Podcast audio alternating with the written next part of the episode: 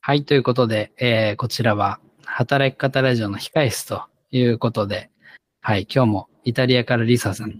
疲れ様です。お疲れ様です。よろしくお願いします。はい、どうも。今日はですね、えっと、ゲスト会という形で、はい、もう最近ゲスト会もね、すごい、こう、増えてきてね、もう盛り上がっている働き方ラジオで、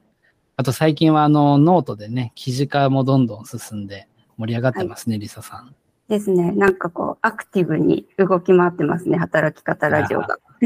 そうなんですよ。はい。で、まあ僕もこういろんなところに、あの、登壇させていただいたりとか、出向いたりすることもね、あの、はい、おかげさまでこう増えている中で、まあちょうどこの間、あの、ちょっとセルフプロデュースっていうテーマで登壇させていただいた時にですね、うん、あの、そこで出会って、もう僕はその日にもうすぐにファンになったんですけれど も、はい、今日はあの、えー、株式会社高木ビルの代表の高木さんですね、に、はい、あの、今日はゲストとして、あの、お呼びしまして、はい、もうめちゃくちゃかっこいい経営者なんで、楽しみにしていただければと思います。はい。働き方ラジオ始まります。このラジオは誰もが情熱を持って働く、それを実現するために、働くということの解像度を上げていくポッドキャスト番組になります。今日も働き方エヴァンジェリスト田中健志郎が皆さんの眠る薄をゆったりしたトーンでお話しさせていただきます。いつもお聞きいただきありがとうございます。はい、ということで今日はですね、えー、ゲスト会という形で、えー、株式会社高木ビル代表の、えー、高木秀邦さんに、えゲストとして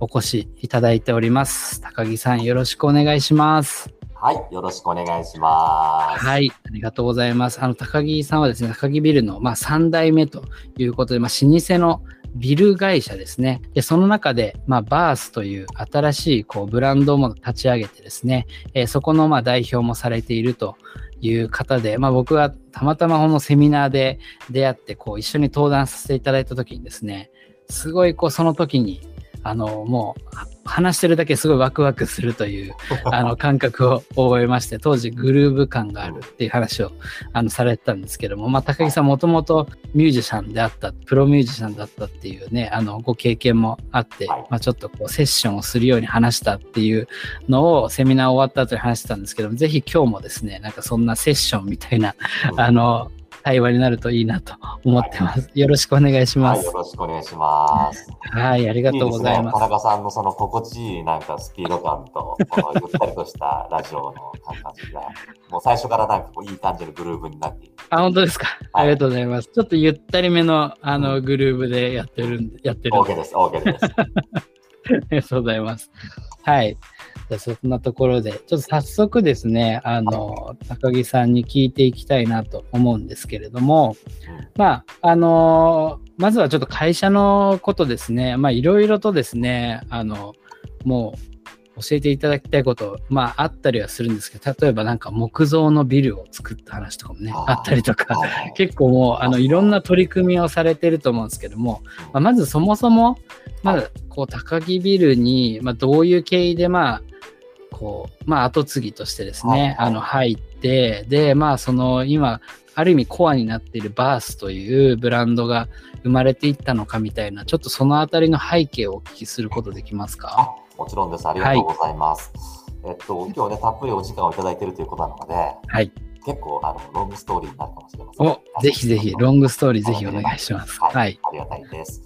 あのー、今ご紹介いただきましたように、私は貸しビル会社の3代目ということで、まあ、不動産会社を経営しております。まあ、主にはですね、高木ビルというですね、名前のごとく、まあ、ビルを作って、まあ、貸して管理をしてっていうことがメインの事業なんですけども、もともとはですね、じゃあどういうふうにして始まったかというと、私の祖父が創業した会社なんですね。で、それはもう1961年ということで、もう62年なんですけども、えー、じゃあその前何やってたのって話なんですけども、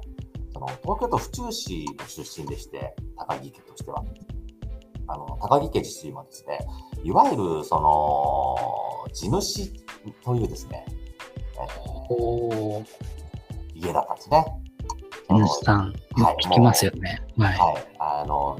土地の主と書いて地主というですね、はい、 もういかにも悪そうな感じなんですけども。でも本当にあのたくさんの土地をですね、あの、高木家としては所有させていただいていて、まあ、古くからはその、小作人という形で、あの、畑を耕してくださる方にお貸しして、で、えーそこで、あの、取れたお米をですね、いただいて、まあ、なりわいにしてたという感じなんですよ。なので、あの、本当に、あの、今では考えられないぐらいですね、広い土地をこう所有させていただいてたということだったそうです。で、あの、大きな大事件が起きるのが、はいえ。ーっと、まさにですね、第二次世界大戦の敗戦なんですよ。なるほど。えーもうそこまで遡っちゃいます。今日話して結構、それだから高木ビルがまだできる前の話ですよね。そうまだその段階では。そう地なんで主すさん、で地主さんとしてはじゃあもうかなり昔からだった昔からなんですよ。お戦墓だ前けか見るら。と、本当に何、なんか300年とかなんか、そう年号なんでがあすっねたりするんですよ。はいはいはい。で、えっ、と、まあ、あの、残念ながら、その、なんか歴史的なものは残っていないんですが、まあ、土地をこう、広く所有していたんですね。うん。で、私の祖父の代に、要は敗戦するんです、日本が。はい。で、これ、あの、皆さんちょっとね、歴史の勉強をもう一回ね、あの頭を思い浮かべていただくと、日本は敗戦国になって、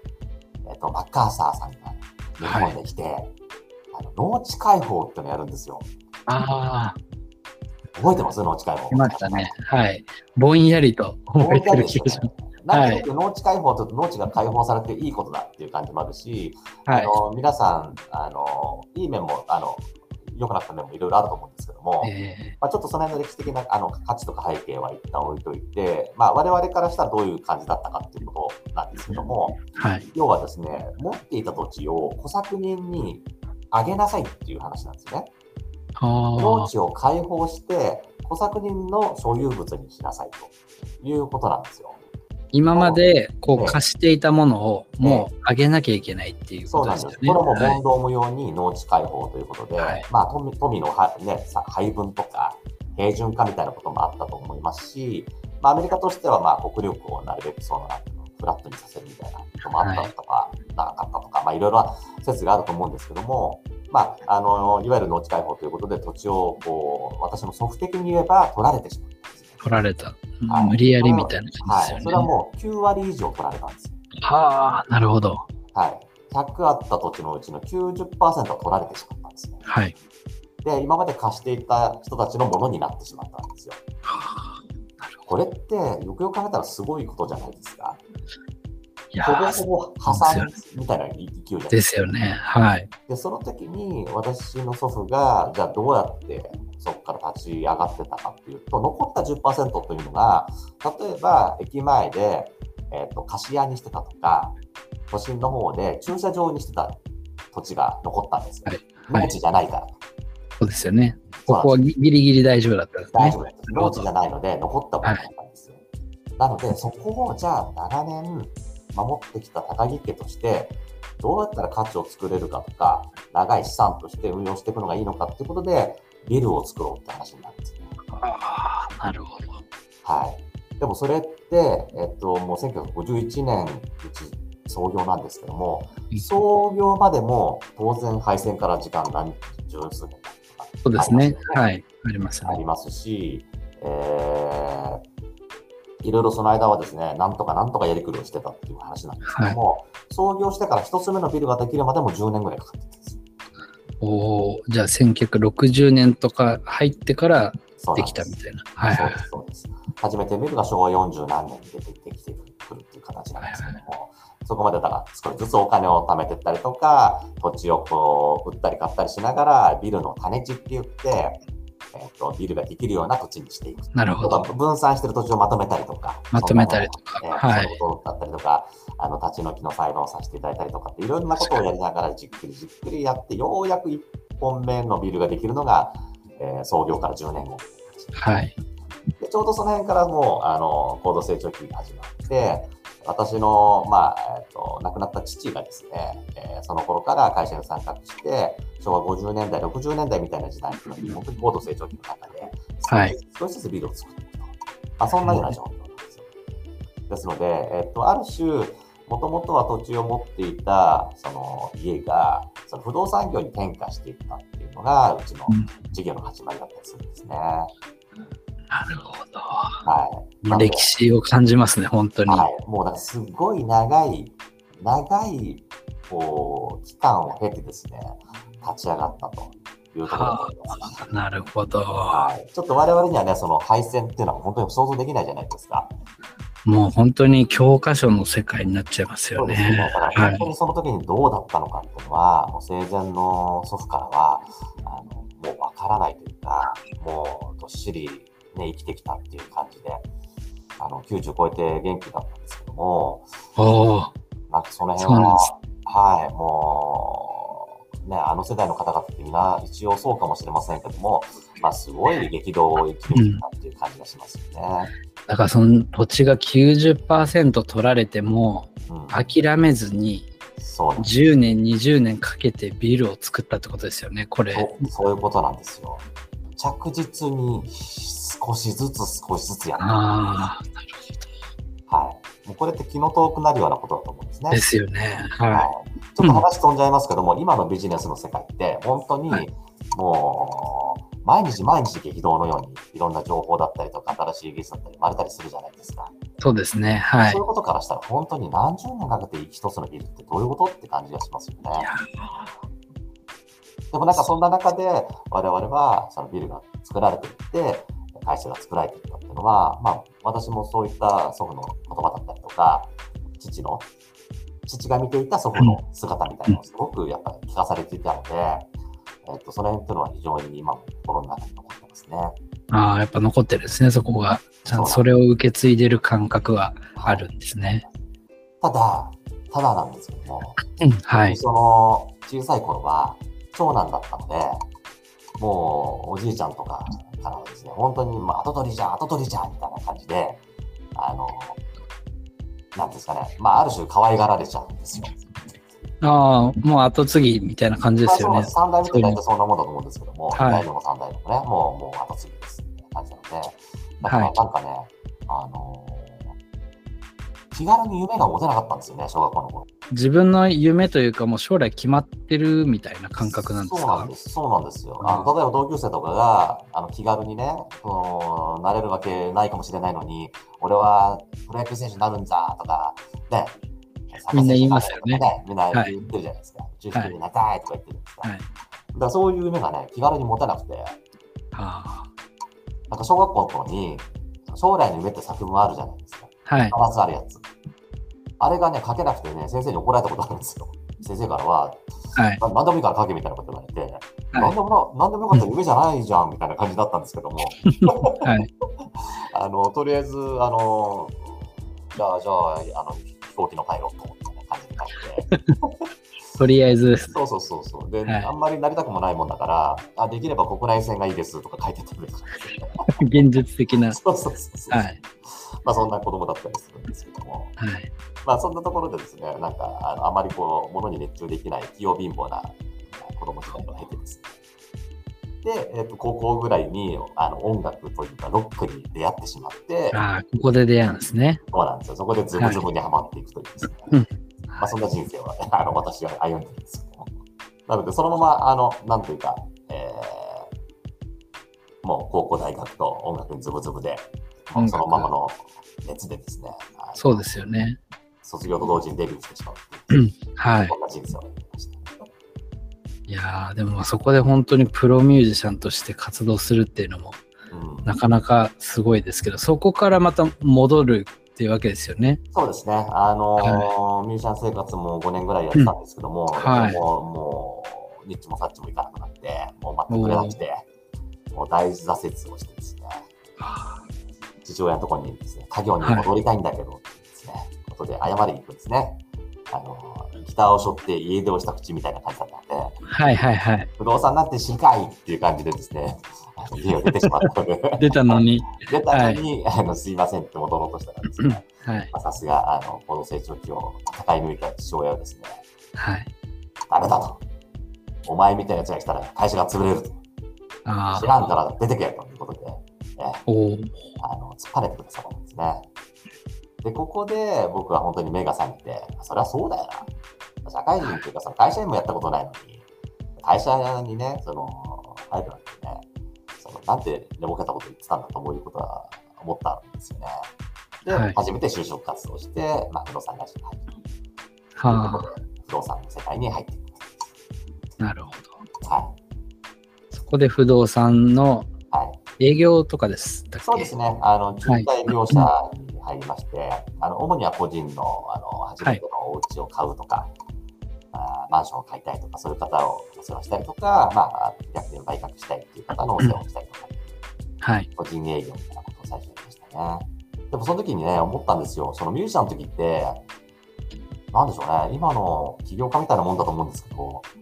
365日音楽のこと考えて、そのためだけに生きてるんですよね。はい。だから働くとかなんとかっていうことよりも、なんかもうい生きてるみたいなはい。感じですよね。本当に生きてるって感覚だし、もしかしたらそこら辺の働いてる人よりも生きている可能性はは高いですよね。そのお金的にはもしかしたら厳しかったかもしれないですけども。 そうですねはいはいはいいや、だからほ本気だったんそうですよね本気でもうバンドのメンバーとももう大喧嘩して、それこなそるほど今じゃ言えないですけど、胸にね、なんかもう胸ぐらつかみ合って、こう、でその後に号泣して抱き合うみたいな、いやー、暑いですね。そんな毎日だったんですけども。暑い。はい。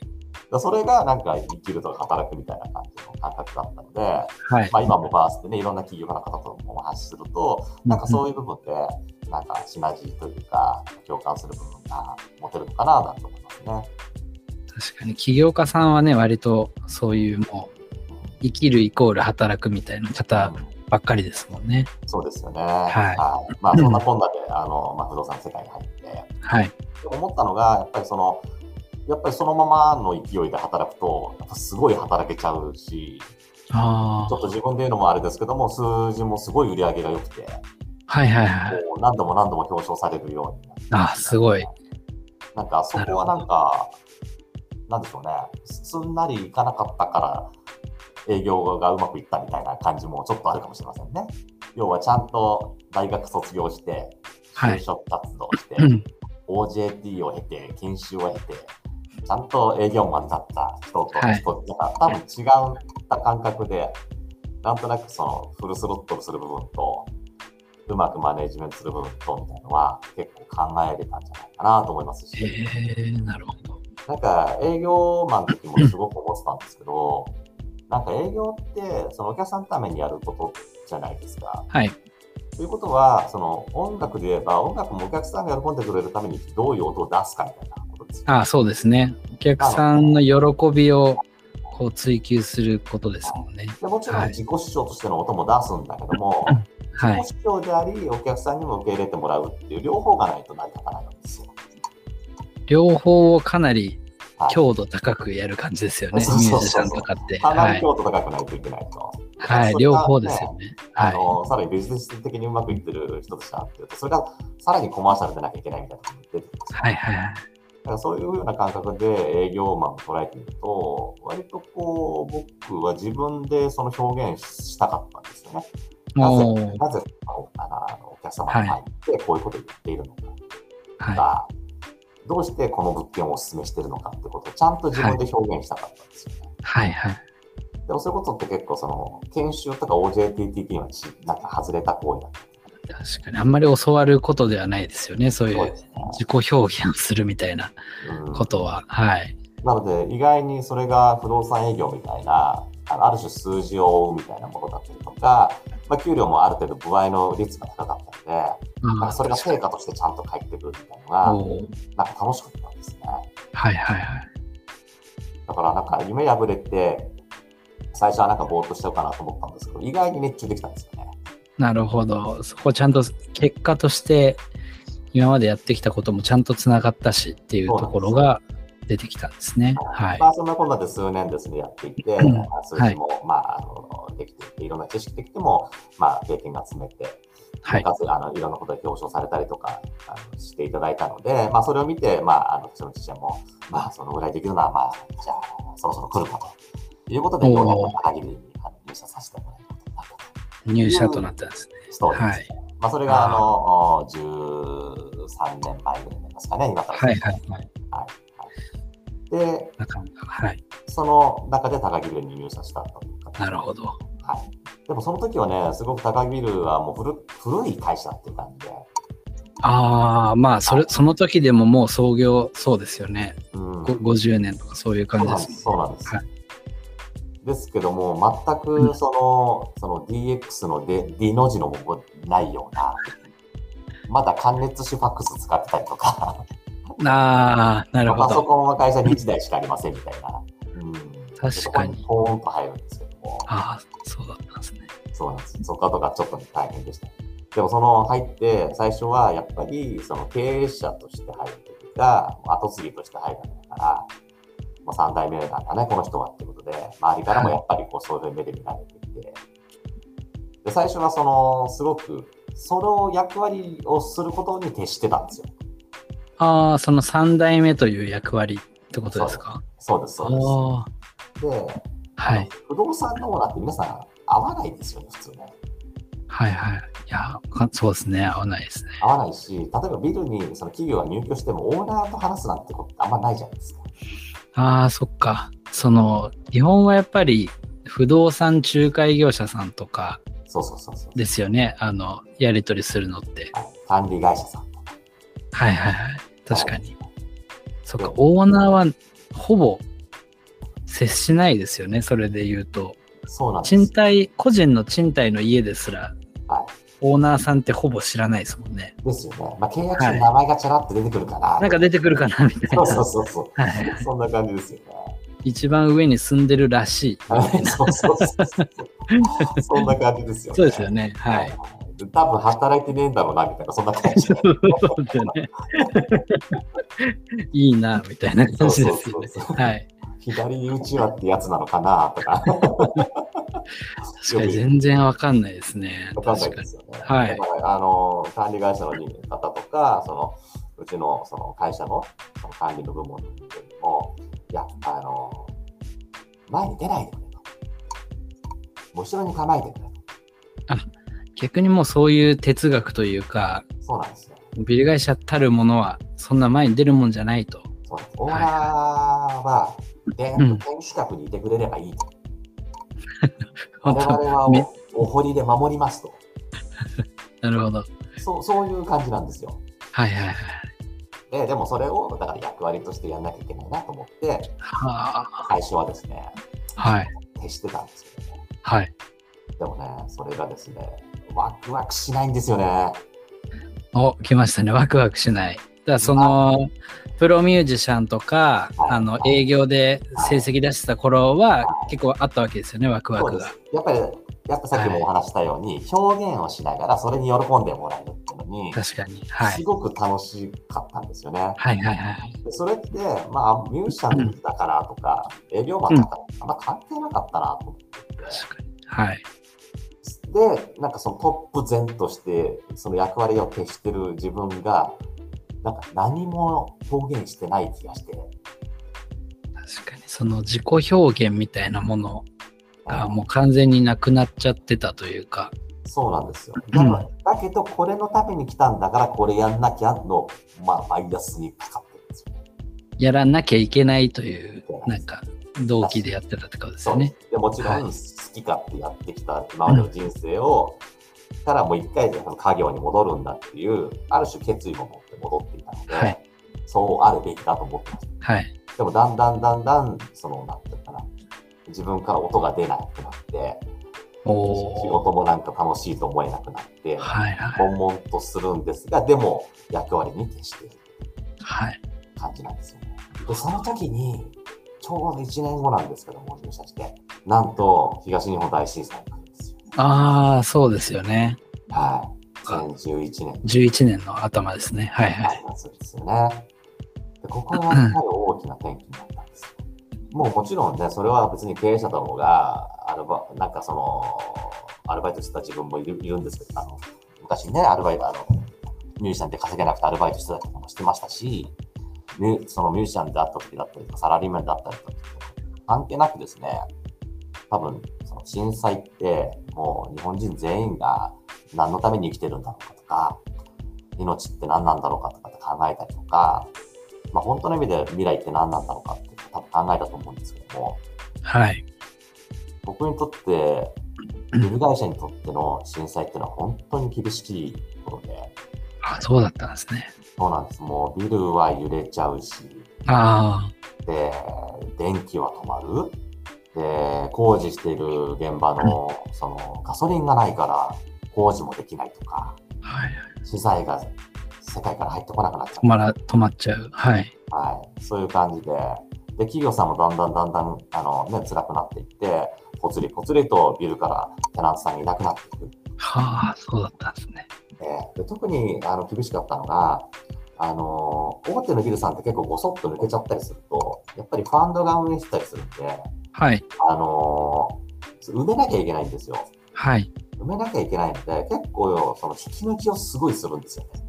おお、引き抜き。はい。はい、それは仲介会社さんも含めてなんですけども、はい。あの大手のビルさんが空いて、でも埋めなきゃいけないから、ちょっと値段も下げるから、今がチャンスだから行きましょうよみたいな話ってあるんですよ。なるほど、なるほど。はい、でそそれはもうしょうがないんですよね、市場の原理だから。はい、あの中小ビル、我々の中小ビルってのは大手ビルさんのその良し悪しにこう左右されるんですよね。じゃあ、このチャンスに、ちょっと大きめの、なんでしょう、なんか丸の内のそうビそルうそにう。移りましょうみたいな。あそうなんです、はいはいはい。であの象徴的なのがうちが西新宿にまあ12階建てのビルがあって、まあ、そこを運営してる100坪ぐらいで運営してるんですけどもやっぱり新宿のタワービルというかその不調高層ビルって古いんですごい揺れたんですよ。ああ、はい。なんかニュースでね、なんかビルとビルがぶつかりそうになったような映像ってなんか覚えてますかありましたね。はい、ありました。なので、超高層ビルから結構テナントがどんどん抜けていくんですよね。もっと耐震性のいい丸の内とか。なるほど、なるほうんど。はい。そうすると、そこをもう一回埋めなきゃいけないので、そ外のエリアから新宿に引っ張ってくるの大変なので、近場の新宿でいろいろ誘いをかけるんですよ。なるほど。もうそうするとね、うちのビルなんか格好の狩り場というかです ね、引き抜き場になりましてですね。もう周りをうろうろしてるぐらいのなんか。そうなんですそうなんですはよ。ここいい、いい、いいテナントいるから、こっち来ないかな、みたいな感いじなるほど。多分あのある種こう、まあ、よくも悪くも狙われてしまうはい。それそれ自体はですね仕方のないことですし、まあ、そのビジネスというか経済の中での競争原理ですからあはいそこにどうこう言うつもりは全くないんですが、でも毎月テナントさんがワンフロアずっと出てるんですよはで入るテナントさんも当然ないんですよあはい。また解約ですまた解約ですって言うんですでまた余余震で揺れたまた解約です来月はここが停電になりますとかはい。そんな日々なんですよ。で、テナントさんがどんどん抜けていくときに、引き止める術がないんですよね。要は、その、建物として貸してるだけだから、なんかこう、うちに残ってくださいが言えなかったんですよ。引き止める術がないなっていうのがありまして、そこで本当に不動産って、このままでいいんだろうかと、このままずっとやっていったら、なんかそう、何が価値なんだろうか、不動産って。うん。なんか、た建物があって床面積があったら、それが不動産の価値なのかな。いや、どうなんだろうってことで、そこで考え出したんですよね。そこで、やっぱ最初は何もできないんですけども、どうしどうして出ていかれるんですかどうなんですかっていうと、いや、あっちのね、高木さんとこよりもいいビルがね、高木さんとこの半額だっていうから行くんだよ。当たり前だよねって言われたんですよ。はいそれに対して、うん。出ていかないでくださいっていうことが言えないんですよね。はい。そうか価値が何なんだろうかみたいな話になってしまって、まあ、あのいろいろ考えるんですよね。そこから考えて考えて、もう何年かもう苦悩しながら、どうしたらお客さんって喜んでもらうんだろう、どうしたらこういうビルをね、大事に思ってもらえるんだろうみたいなことを考えて、まずはその、今までだったら、その審査で落としてたような、あのベンチャー企業さんとかを、話をまあいろいろ聞くようになって、あそういうふうに頑張ってするなら、ぜひうちに来てくださいよみたいな感じで、来てもらったりとかすることがだんだん増えてきたんですよあ。ね。ええそうすると、で、あとその時にちょうどですね、いろいろ敷金をあの半額にしてみたりとか、うんうん。保険に変えてみたり、出世ビルっていうプロジェクトやってたんですよ。あこの間聞きました。あの、出はい出世払いじゃないですけれどはいも、はいはい、はい。最初はちょっとこう、安めに、そうなんです、そうなんです。敷金最を初のなし資金資金を、はいはいはい。そうですよね。そうすると、そのベンチャー企業の、ね、方々とかものすごい喜んでくれて、もう涙なながらに契約してくれたりとかして、へえ。で、そうするとね、そこからうちのビルに来て、もう2ヶ月、3ヶ月と、じ事業がうまくいくと、高橋さんやったよこんなことうまくいったよとか、こんなふうなプロジェクトになったよとか、1年経ってこんだけ売れるようになりましたとかってことをですね、はい自らこう報告してくれるようになったんですよおね。ーで、あ、ま、その時すっごいワクワクしたんですよ。うあんうんこうやって、うちに来てくださった企業さんと一緒になって、喜んで、楽しく成長できるビルって最高じゃんってそこで気づくんですよね。おーいいですね。はい。で、やっぱりこう、ビルってもっとワクワクしたいし、でももしかしたら、それってビルなんじゃなくて、人と人のつながりなんじゃないかみたいなことに気づいてくるんですよ。ああ、ビルを提供してるんじゃなくて、そのですつながりを作っているみたいな。はいはい。もしかしたら、今で言えばコミュニティみたいな話だったかもしれません。はい。僕らはそういう意味で言うと、お客様をただのなんか借り主さんとして捉えるんじゃなくて、なんか共にこう成長する仲間だったりとか、おー僕らそれをなんか伴奏って呼ぼうっていう話をしていて、そうう、ん伴奏ってね、今あの音声だけなのでちょっと字見せられないんですけど、走る伴奏もありますし、はい。音楽でいう伴奏もありますよね伴奏、そうですよね。ピアノとかの。はい。共に同じ価値を求めて何かこう作っていくみたいなことが、そのビルとか不動産の中に入ってったら、うわ、楽しそうだなっていうことをなん確かにとなく感覚として思うようになったんですよ。はいはい。